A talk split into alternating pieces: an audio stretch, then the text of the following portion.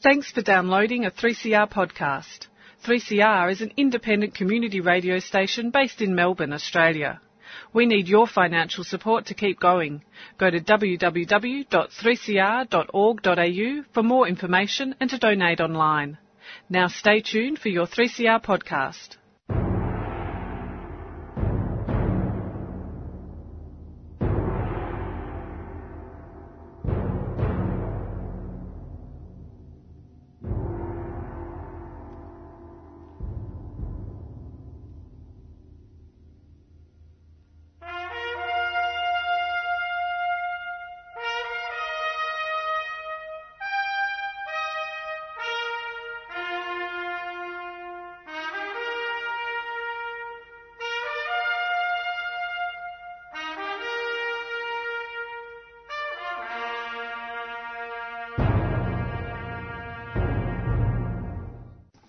Good afternoon, listeners. This is the Dogs Program. The Australian Council for the Defence of Government Schools is here every week at noon on Saturdays.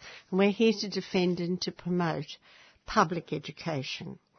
And we're very specific about what we mean by public education. We mean education that's public in purpose and outcome.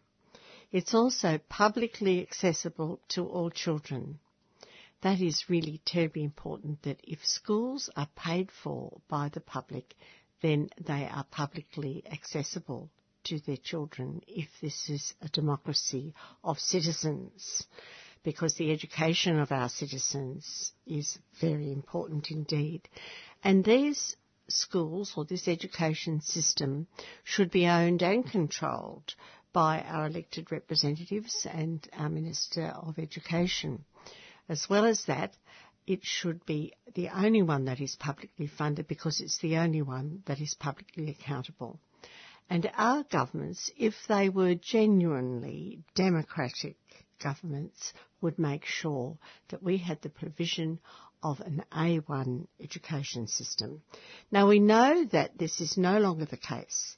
It has been the case in the past, but it is no longer the case because unfortunately there has been a very strange ideology taken over uh, the democracies of the Western world in the uh, decades since about the 1980s, and it's called neoliberalism, or if you like, high Toryism, or if you like, uh, madness concerning the public good. Now we have a website at www.adogs.info and this week we have a press release number 652. And this is it. Some people do appreciate our public schools and they wouldn't be where they were unless they had their public school education. And Wendy McCarthy, a prominent activist and a very prominent person in Australian life, has this to say. She treasures the opportunities provided by her public school education. She says, I often say to young people when I talk to them about education, it's one of the few gifts society can give you that no one can take away. I'll read it again because I think it's a very important statement. I often say to young people when I talk to them about education, it's one of the few gifts society can give you that no one can take away. Treasure it. Now, in the last week, Wendy McCarthy not only thanked her public schools and their teachers for the opportunities offered her, as you can see, she advised the young people to treasure those educational opportunities that still exist Thanks to the battles fought by public school teachers and other public school supporters like the Dogs and Save Our Schools and others. In the Fairfax media, Wendy McCarthy told of her journey from a one teacher school to her various positions as high school teacher, chairwoman of Headspace, that is the National Youth Mental Health Foundation, and of Circus Oz. She's also been the Deputy Chairwoman of the ABC and the Chancellor of the University of Canberra. And this is her story. She said, and it was reported in the Fairfax media, My father fought in the Second World War. He went into the army and when he came home, he got a soldier settlement block in a quite remote part of New South Wales, outside Forbes. I went to a one teacher primary school of 25 or 26 kids. My family talked a lot. They were sociable and they had books. I was a voracious reader from the age of seven. Mostly I read and listened to the ABC radio. How did that equip me? I didn't have a chance, if you believe all the philosophy about how to be a big success in life. But in my year at Forbes High School, there were 14 kids. One became a physics gold medalist, and out of the 14, I think something like eight ended up with university degrees. There was a civic sense in that town the day Forbes High School became a full high school at the end of my third year, they had processions in the street. And when they got an Olympic swimming pool, it was a huge issue. No one in my family had ever gone to university, but education was celebrated. I knew I had to work for it, but it was also kind of normal to be educated. Now, in her final year, Wendy went to Tamworth High School and she said, Teachers asked me, Would you like to go to university? And they said, We'll help you fill out the forms. My state school teachers fought for the children. They saw that as part of their duty to assist and enable. I was offered a Commonwealth Scholarship and a Teachers College Scholarship, and I ended up taking the teaching one, and I knew in order to stay there, I had to pass each year. I was 16 when I finished school and went to the University of New England in Armidale. I was there for four years and did an arts degree and a diploma of education. So, at the age of 20, I was teaching in the classroom with four years of university education behind me. It was fun, and I loved it. I wouldn't have been able to go to university without a scholarship, and I knew there was a social contract. I knew when I finished I would be a teacher. I still have that sense of a social contract. I think I owe my society and community something for having invested in me. Sometimes we just forget these really basic things. I often say to young people when I talk to them about education, it's one of the few gifts society can give you that no one can ever take away.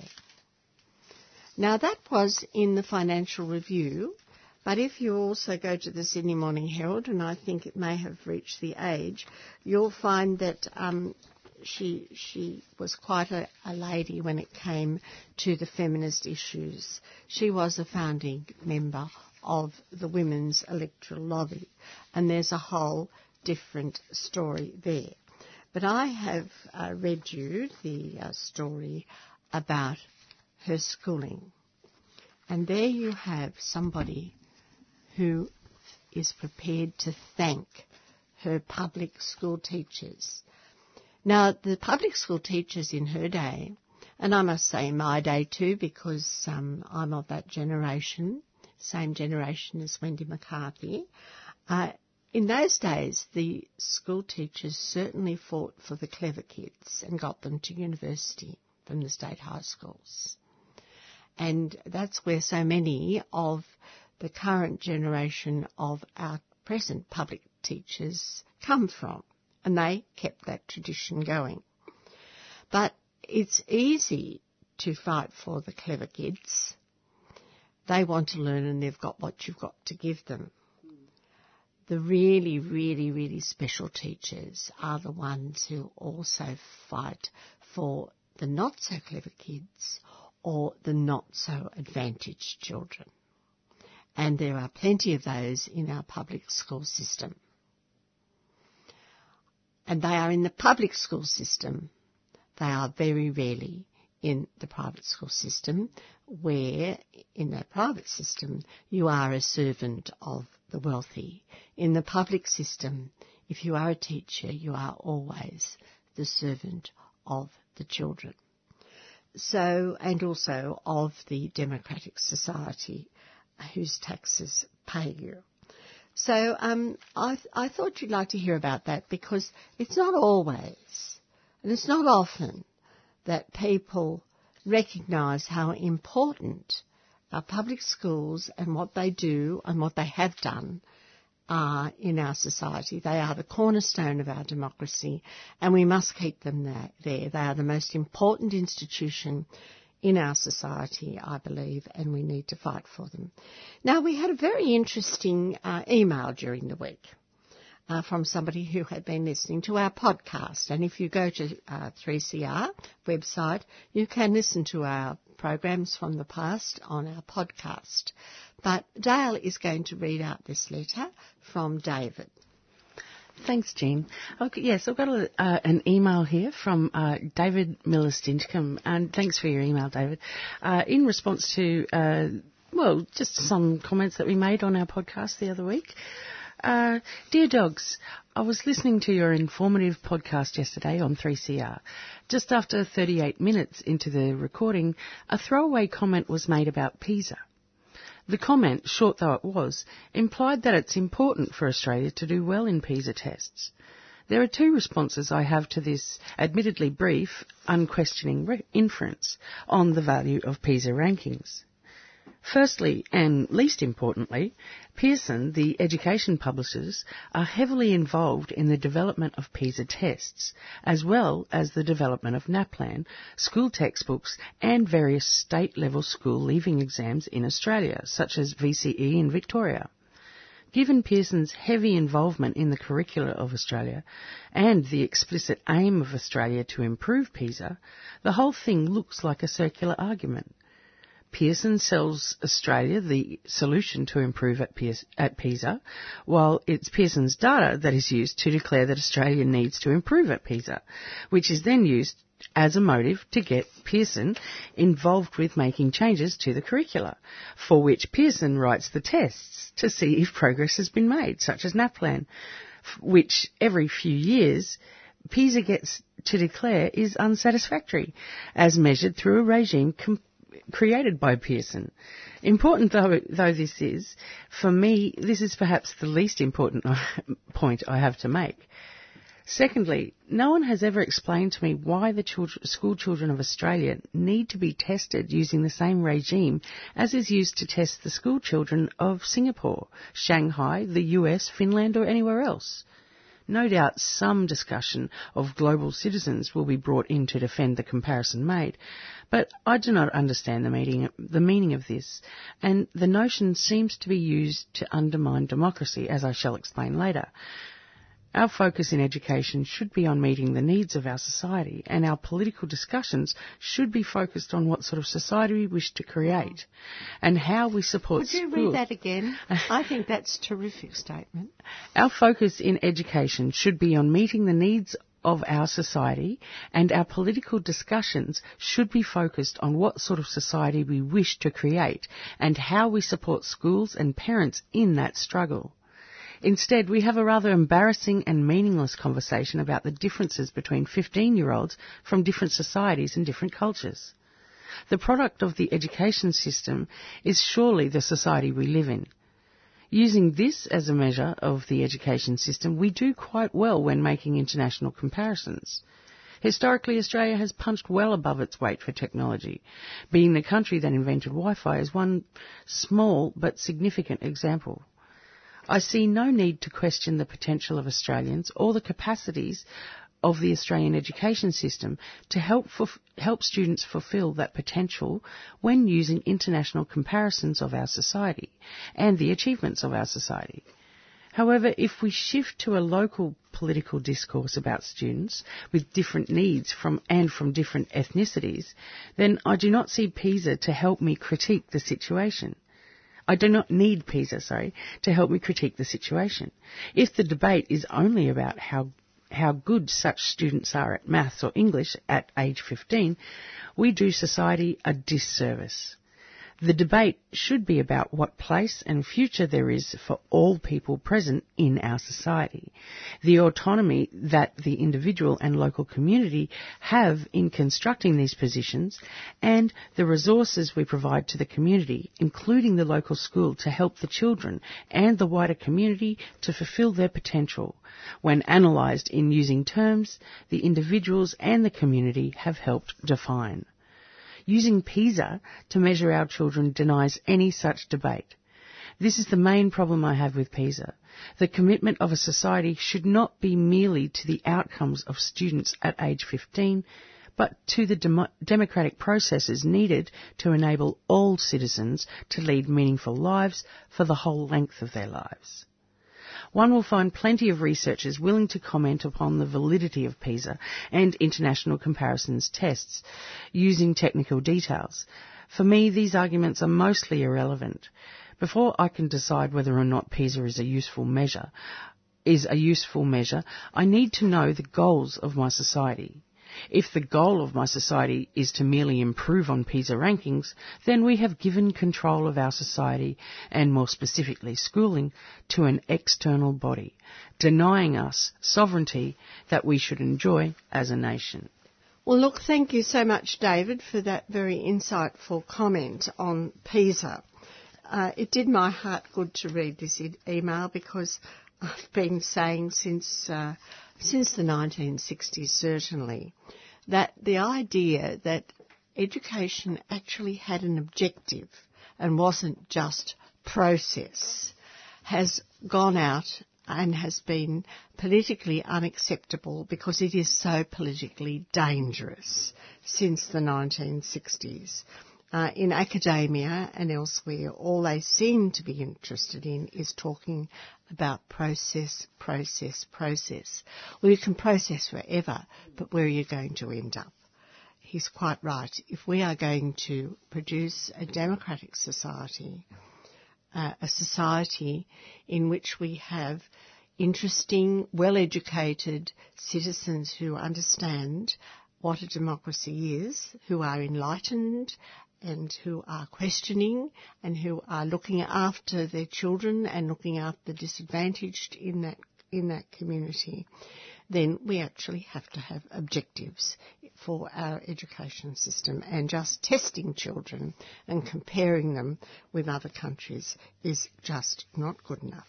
It might be good enough for the Pearsons of this world who want to reduce education to the dollar that they can get out of it, and that is, of course, what is happening also around the world. But uh, that's another question. So thank you, David, for bringing us back to the basics in educational objectives. But, yeah. Now we'll have a bit of a break and we'll have a bit of music. Uh, for those of you who, who are interested in Scottish uh, Scottish music, here is Loch Lomond for you.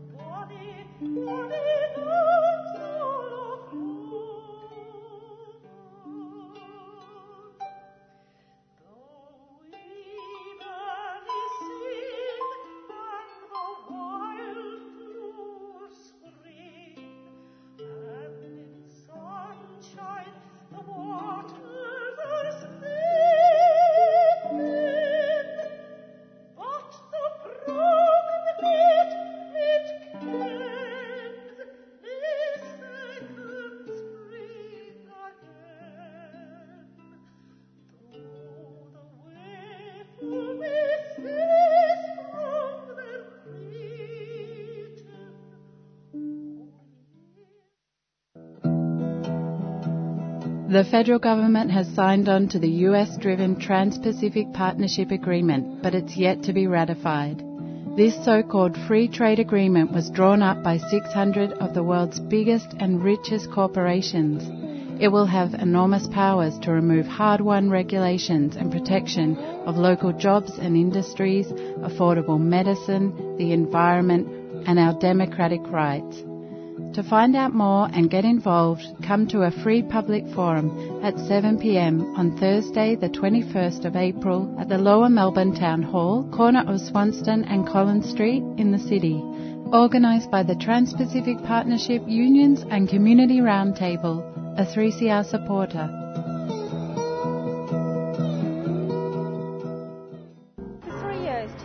Had their qualifications, their pay, their pensions, and their working conditions attacked relentlessly by this I'm government. the proud product of a uh, government funded primary school education and of a government funded secondary school education. Australia is one of the richest and luckiest countries in the world, and there's no reason whatsoever why we can't have the very best public schools in the world. It's simply not good enough that kids with disability miss out.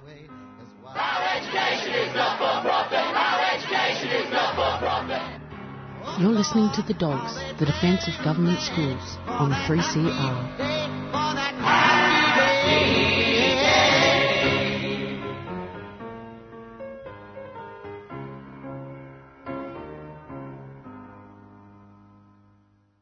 Well, that was Jenny Tels- Kelso and her harp uh, singing Loch Lomond, and uh, there are also some other things that you need to know about. Now, I want to talk about what is happening overseas. And uh, I also want to re- refer you back to the 1960s again. Something happened in 1968 that I thought it would take another 50 years to happen the teachers went on strike. And they didn't go on strike for themselves and their pay or anything like that, although their, their conditions were pretty shocking. They went on strike in this country for the children. And because the state schools, particularly in New South Wales, but also down here in Victoria, had been allowed to deteriorate so badly.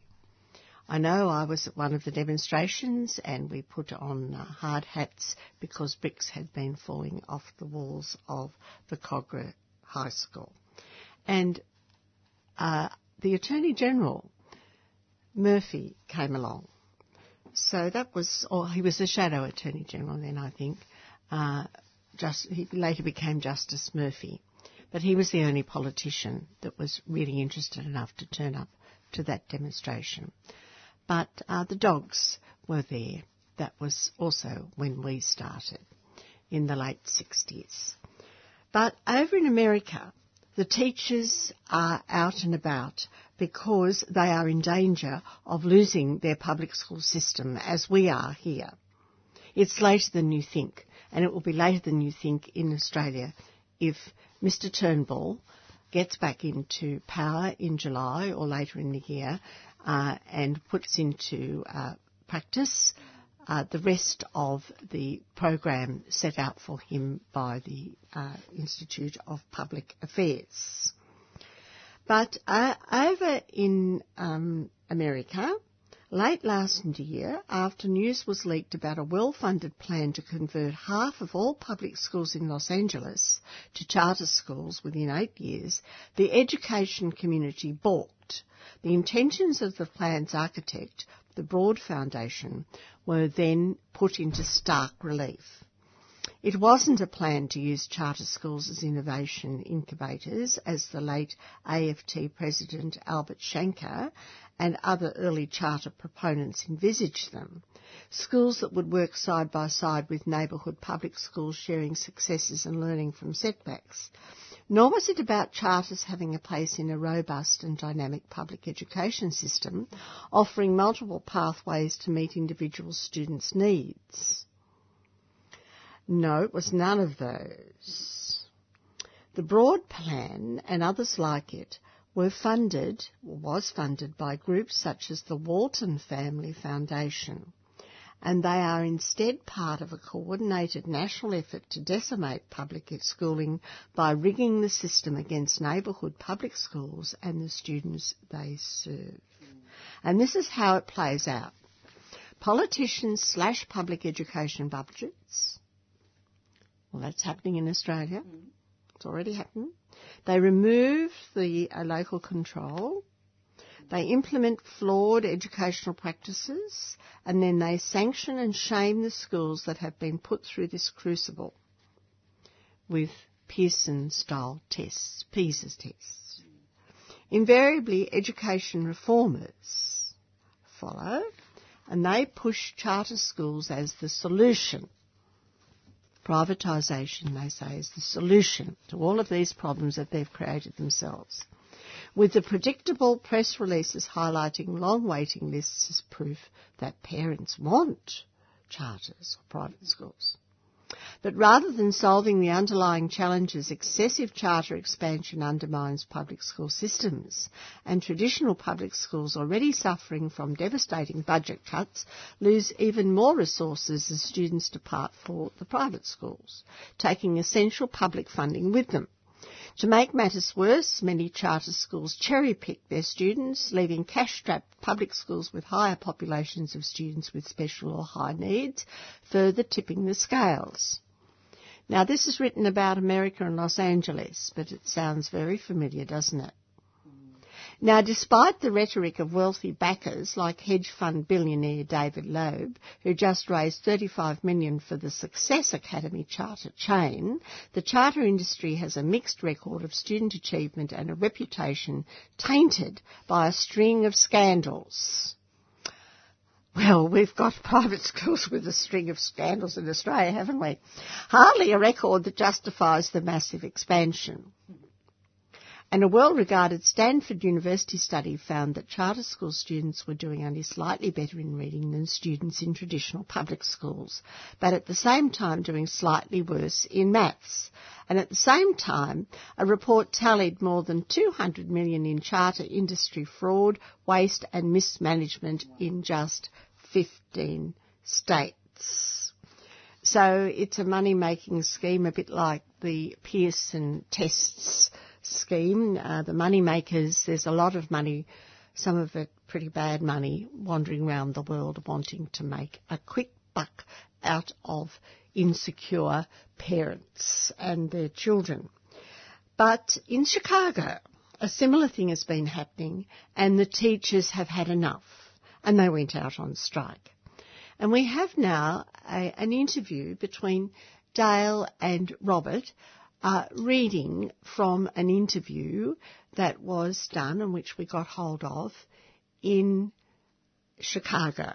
So Robert is the teacher and Dale is interviewing him. And Robert really loved doing this because Robert at heart is very much the teacher. I have an article here uh, entitled General Strike in Chicago in Support of Public School Teachers by John Foster.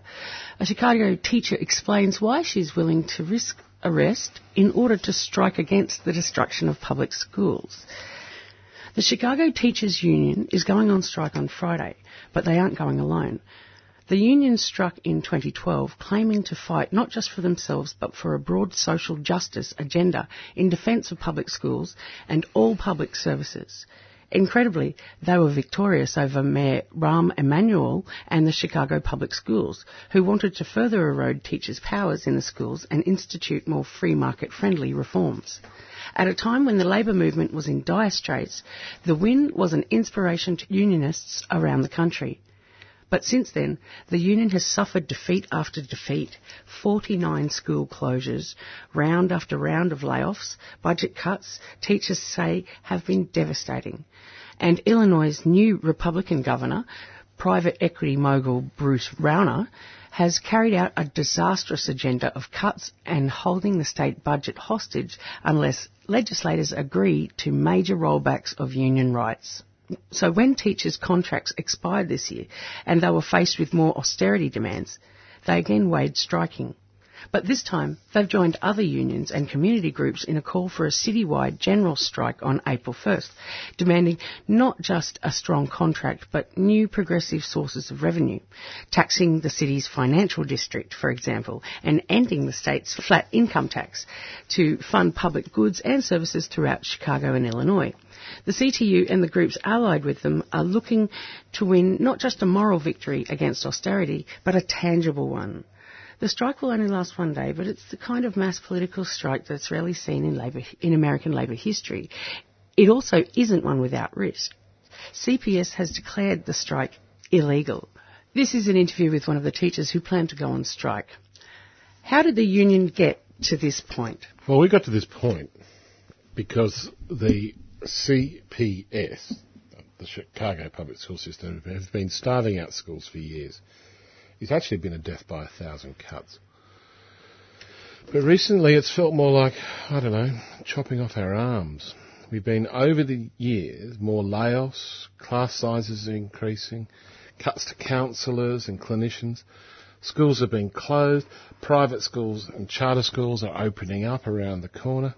It's making learning and working conditions very, very difficult in the schools to give you an example, just this year, there's been so many cuts to our school, it's hard to keep track of them. At the beginning of the year, there were millions of dollars cut to special ed. Our students with disabilities weren't getting their services that were required by law. Parents and teachers and community groups had to go and fight the Board of Education with lawyers to get the services back. Then there were more special ed cuts in the middle of the year then um, teachers started getting sacked. There were general layoffs. A month or two ago, there were even more cuts. The school I work in lost $100,000. Our budgets were already bare bones, and the principals had to cut even more. Then, just two weeks ago, we had another round of cuts. They froze all the funds. My school lost another $80,000. For my school, they've cut almost all the before and after school programs all the intervention programs for kids who are struggling, and all types of clubs. Plus, uh, we don't really get substitute teachers anymore. We're not able to function with this low level of funding. And the board says we're going to make more cuts. But in the school right now, I can't imagine what else they could cut.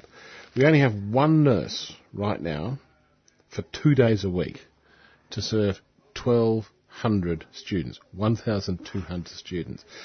If a student is sick, maybe they vomited, maybe they got lice, maybe they're sent back to the classroom because there is no nurse for three days of the week.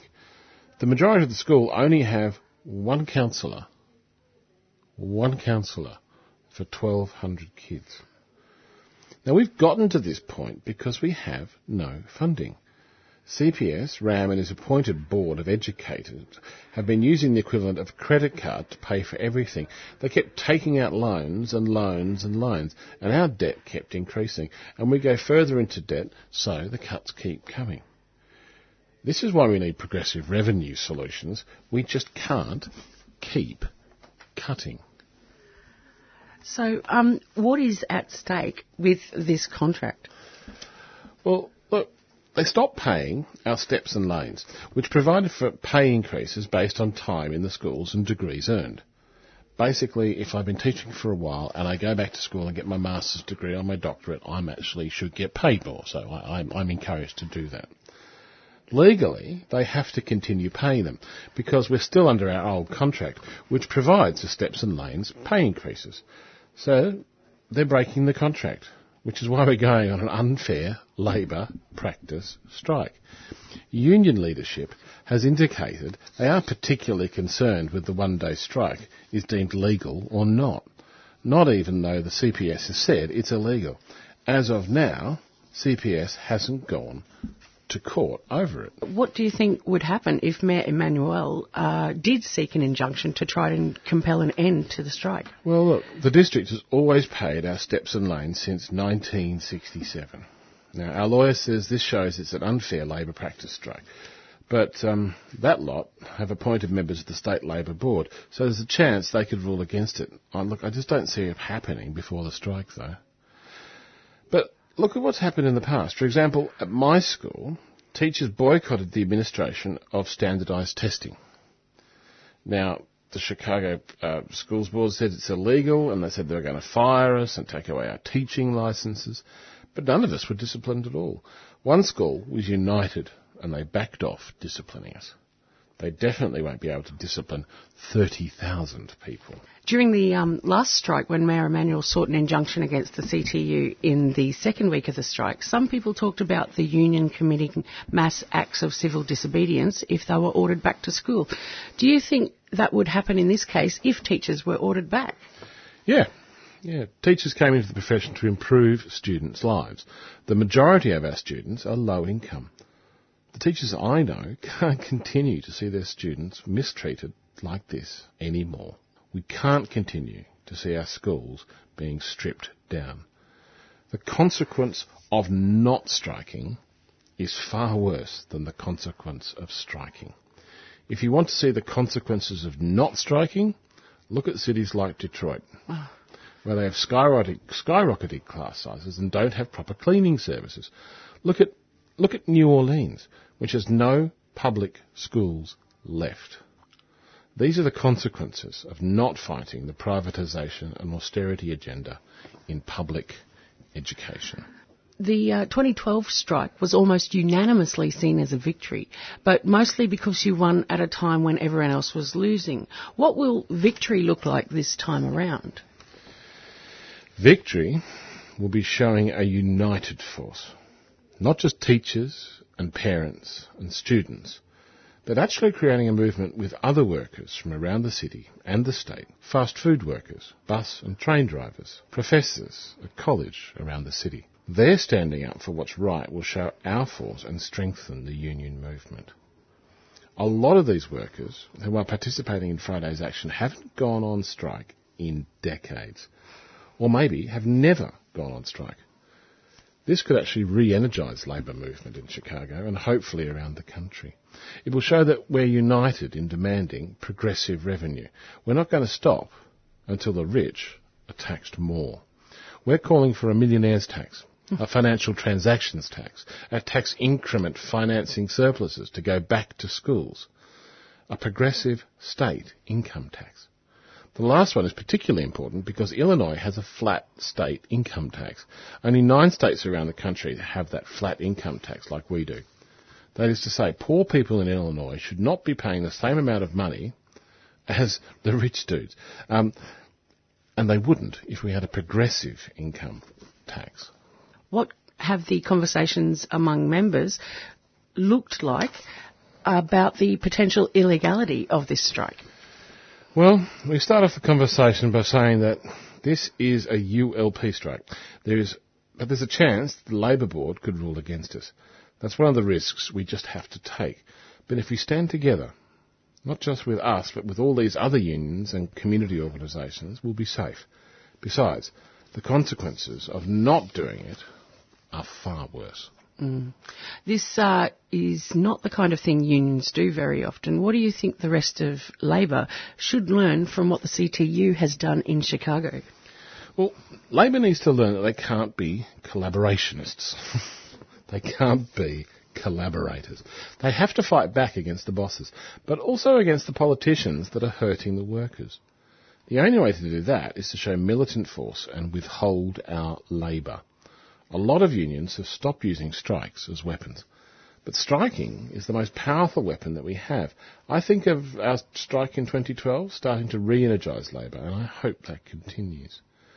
But we can't just be service model style unions. We have to actually energise every single union, every single workplace, so our members, the rank and the file, are the ones leading these actions. The union has strongly embraced fights against racism in Chicago.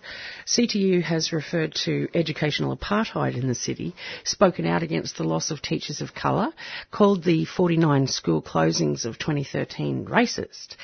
And the union recently called for the resignation of State's Attorney Anita Alvarez and Mayor Emanuel in the wake of the Laquan McDonald scandal. Can you talk about the importance of the issue of racism to the union? The CTU has put systematic racism in our city at the forefront of our agenda. That's meant some of the difficult conversations with our members, but we can't deny it.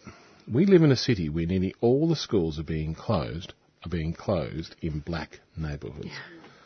How can people say that that's not racism? The libraries and mental health clinics are being closed in black and Latino neighbourhoods. How can people say that that's not racism? So when the CTU spoke about police brutality, some of the members were upset. But we couldn't be silent when one of our own CPS students was shot 16 times by a police officer. Also, just just like how we want a school board that's elected by the people, we also want a civilian police accountability council that would be elected by the people of Chicago who would oversee the evidence of any police shootings. If you look at the last primary election, it showed the power not only of the CTU, but also the power of black and young people's organisations like the Black Youth Project 100. We killed that election. We won eight of the nine races that we were endorsed in. It's especially important that we kick out this woman, Anita Alvarez, and anti-union state reps like Ken Dunkin. That shows our power. Have union members who were sceptical of this anti-racism stance uh, changed their opinions on it over time? Look, it took a lot of debate and discussion in schools, in our House of Delegates, but we won people over. If you're going to be a social justice union that fights for the rights of our students, we have to speak out against corruption and brutality. Actions like Friday's shutdown the 2012 strike and much of the union's program over the past six years would never have been possible without the election of the caucus of rank and file educators to union leadership in 2010 and its re-election in 2013. What's your sense of how strong the caucus is in schools right now, and how well organised are your opponents? Well, we just submitted our petitions for election this week because the elections are coming up at the end of the school year and no one is running against us. People support CORE, C-O-R-E. They like our message. They like having an active union that takes risks and has the membership take the lead. Did you read the recent Chicago Tribune editorial on this action? They referred to the action as Tantrum Day and admitted that only a small minority of CTU members opposed the walkout and called for them to cross picket lines. Well, media like the Chicago Tribune have never been our friend. They're frequently insulting our profession. It's ridiculous to tell people to scab when people are striking to actually get funding for our students. But I don't expect teachers to scab. They're brave and they know they're fighting for what's right. They got into this profession to stand up for students, so I don't expect there will be many scabs. Interestingly, most people in the House of Delegates who voted no on strike actually wanted a longer strike. People were getting up and saying this. And others who voted no still said that they would respect the strike. The vote was overwhelmingly in favour of the strike. 486 to 124. Uh, talk about the significance of Governor Bruce Rauner. Well, Rauner has been really crushed at this point. His approval rating from January showed that an 18% approval rating for education. I think his career is pretty much over at this point. He's still doing a lot of terrible things, but everyone hates him. Rauner, on the other hand, hasn't been crushed yet. We're getting there. We crushed some of his friends, but we haven't stopped him. Now, his budget cuts are hurting the entire state not just now, but over the long term. The state has stopped paying for MAP grants. Well, MAP grants are how many our students are able to get to college at all. And they're talking about closing Chicago State University. Huge numbers of our black students and black teachers went there. They're trying to close the schools that graduates the most African Americans in the whole state. There are so many actions happening on Friday. Yeah, it's hard to keep track of everything that's going on. In addition to all the marches and the rallies, many community groups are setting up their own actions. We keep hearing about new ones that we didn't plan. In my neighbourhood, Little Village, there's going to be a whole march going along from Little Village High School to my school, which is Saucedo, and we're going to the Cook County Prison. We're connecting how funding should be going to our schools, not prisons. Mm. Connecting the school to prison pipeline. Some politicians are purposefully defunding our schools, but they're funding the prisons. If they actually funded our schools, hmm. actually funded social services and funded restorative justice coordinators, we would actually have fewer of our students going to jails Exactly. and then the jails wouldn't need the funding. Hmm. Straight Arrows, Positive Women and Living Positive Victoria are pleased to announce the first Phoenix for Women. Phoenix for Women is a two day workshop for women recently diagnosed with HIV or who are living with HIV and are now ready to connect in a safe and confidential environment.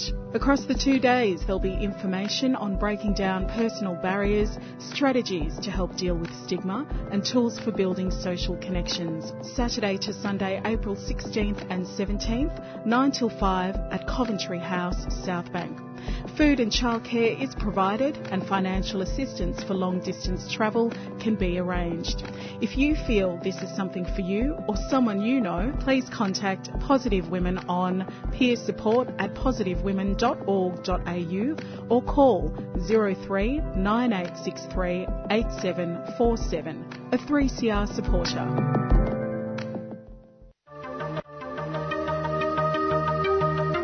Yarra Youth Services is currently recruiting new members aged between 15 and 25 to join their FReeZA Youth Events Committee. If you want to get into the music and events industry, or design and deliver incredible gigs and parties, and make amazing friendships while you're doing it, then this is the opportunity for you. Positions available include Artist Liaison Officer, Visual Director, Stage Manager, Productions Team, Promotions Crew, Chairperson, General Committee Volunteer, and Business Development Officer. Spaces are filling up fast, so get in soon. To apply or to find out more, call 94261455 or hit us up at facebook.com slash Yarra Youth Services. A 3CR supporter. Well, we've been over in Chicago. Let's come back to Australia. And up there in Sydney, things haven't changed that much since 1968. And uh, on April the 11th, uh, there was a big hoo-ha about taxpayers who are funding private school orchestra pits and swimming pools. A group of Sydney private schools, we're told, are planning to spend up to 200 million in building new facilities. They receive 111 million in taxpayer funding last year, new data has revealed, allowing the institution to subsidise plans for tennis courts, flyover theatre towers and Olympic pools with underwater cameras. Now, these schools include the King's School, Trinity Grammar, I think Trinity Grammar is perhaps the wealthiest school in Sydney, and SCEGGS Redlands. And they have offset parents' investments through the public purse courtesy of an 11 million increase in combined state and federal funding since 2012, according to My School data.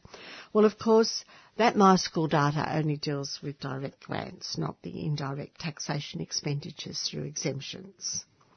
On Friday, Fairfax Media revealed that the oldest girls' school in, in Australia, St Catherine's in Waverley, I have vivid memories of the dogs um, having a very interesting uh, protest there in the 60s. They had won a battle to build a 63 million auditorium complete with an orchestra pit, a water polo pool and a flyover tower for state-of-the-art theatre productions. The only thing they don't seem to have are the hanging, wall, uh, hanging gardens of Babylon. now, the New South Wales Greens MP David Shoebridge described the funding figures as a travesty. And if parents are wondering why their child sweltered this summer in a public school classroom without air conditioning, then the answer is pretty obvious. It was to help some exclusive private school build its new recital hall, he said. So uh, this uh, th- this has been going on, of course, for a long time, and periodically the facts and the figures come out. Um, SCEGGS Darlinghurst, uh, we're told, uh, got over 8 million. SCEGGS Redlands got 11.5 million. St Andrew's Cathedral School, which is going to, which is a bit like Haileybury that they're now building down in King Street. Um, it doesn't have a playground. It just has uh, something on the top of a very big, high building. But they got um, nearly 14 million. St Catherine's got more than 14 million. St Ignatius, this is Riverview, got 22 million. So the Catholics are still still really raking it in more. Perhaps they're saying that St Ignatius is a very needy school. um, but I think that's Riverview. I think that's Mr Abbott's old school and a few others too. St Joseph's got 22 million. The Sydney Church of England Grammar School got nearly 14. Sydney Grammar School got nearly 12. The International Grammar got 13 and a half and the King's School Oh, don't worry, the King's School are up there with St Ignatius. They got 22 million. And Scots College, and I want to have a little talk about Scots College, got 18 and a half. But the one that got the one that got the most was definitely Trinity Grammar with 31 million, and Monona with 11 and a half. Now that's just taxpayer funding. Of course, they got loads and loads more out of fees and investments. But you don't know what the investments are because they wouldn't give them to Gillard, so they're not on uh, the My School website yet. Meanwhile, Scots College, which uh, I've just told you got uh, 18.5 million out of the taxpayer direct grants, it's blown up.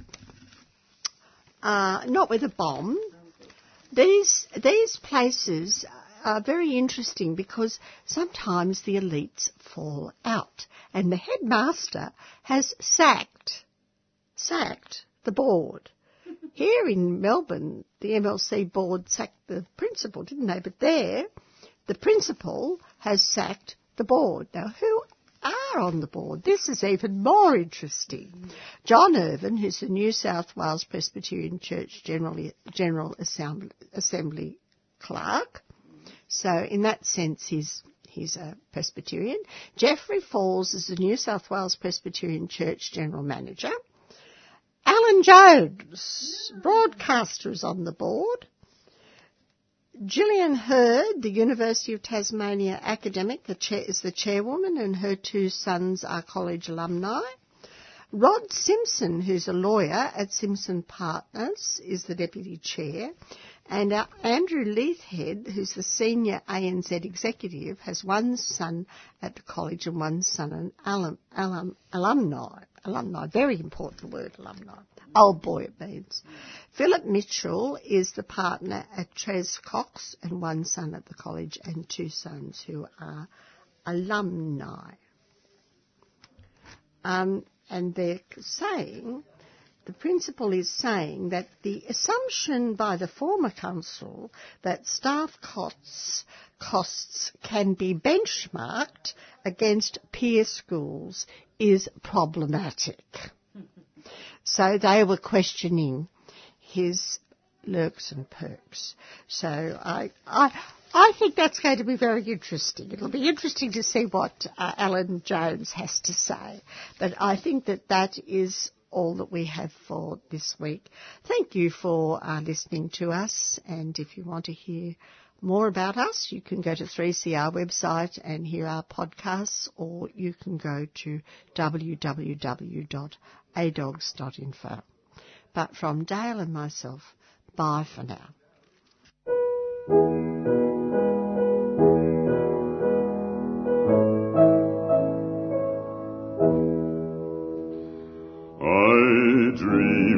Saw Joe Hill last night, alive as you and me. Says I, but Joe, you're ten years dead. I never died, says he. I never died, says he. In Salt Lake City, Joe says I, him standing by my bed. They framed you on a murder charge, says Joe, but I'm dead, says Joe, but I'm dead. The copper bosses killed you, Joe. They shot you, Joe, says I.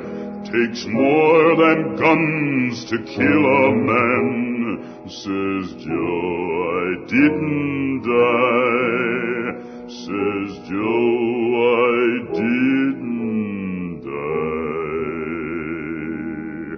And standing there as big as life, and smiling with his eyes, says Joe, what they can never kill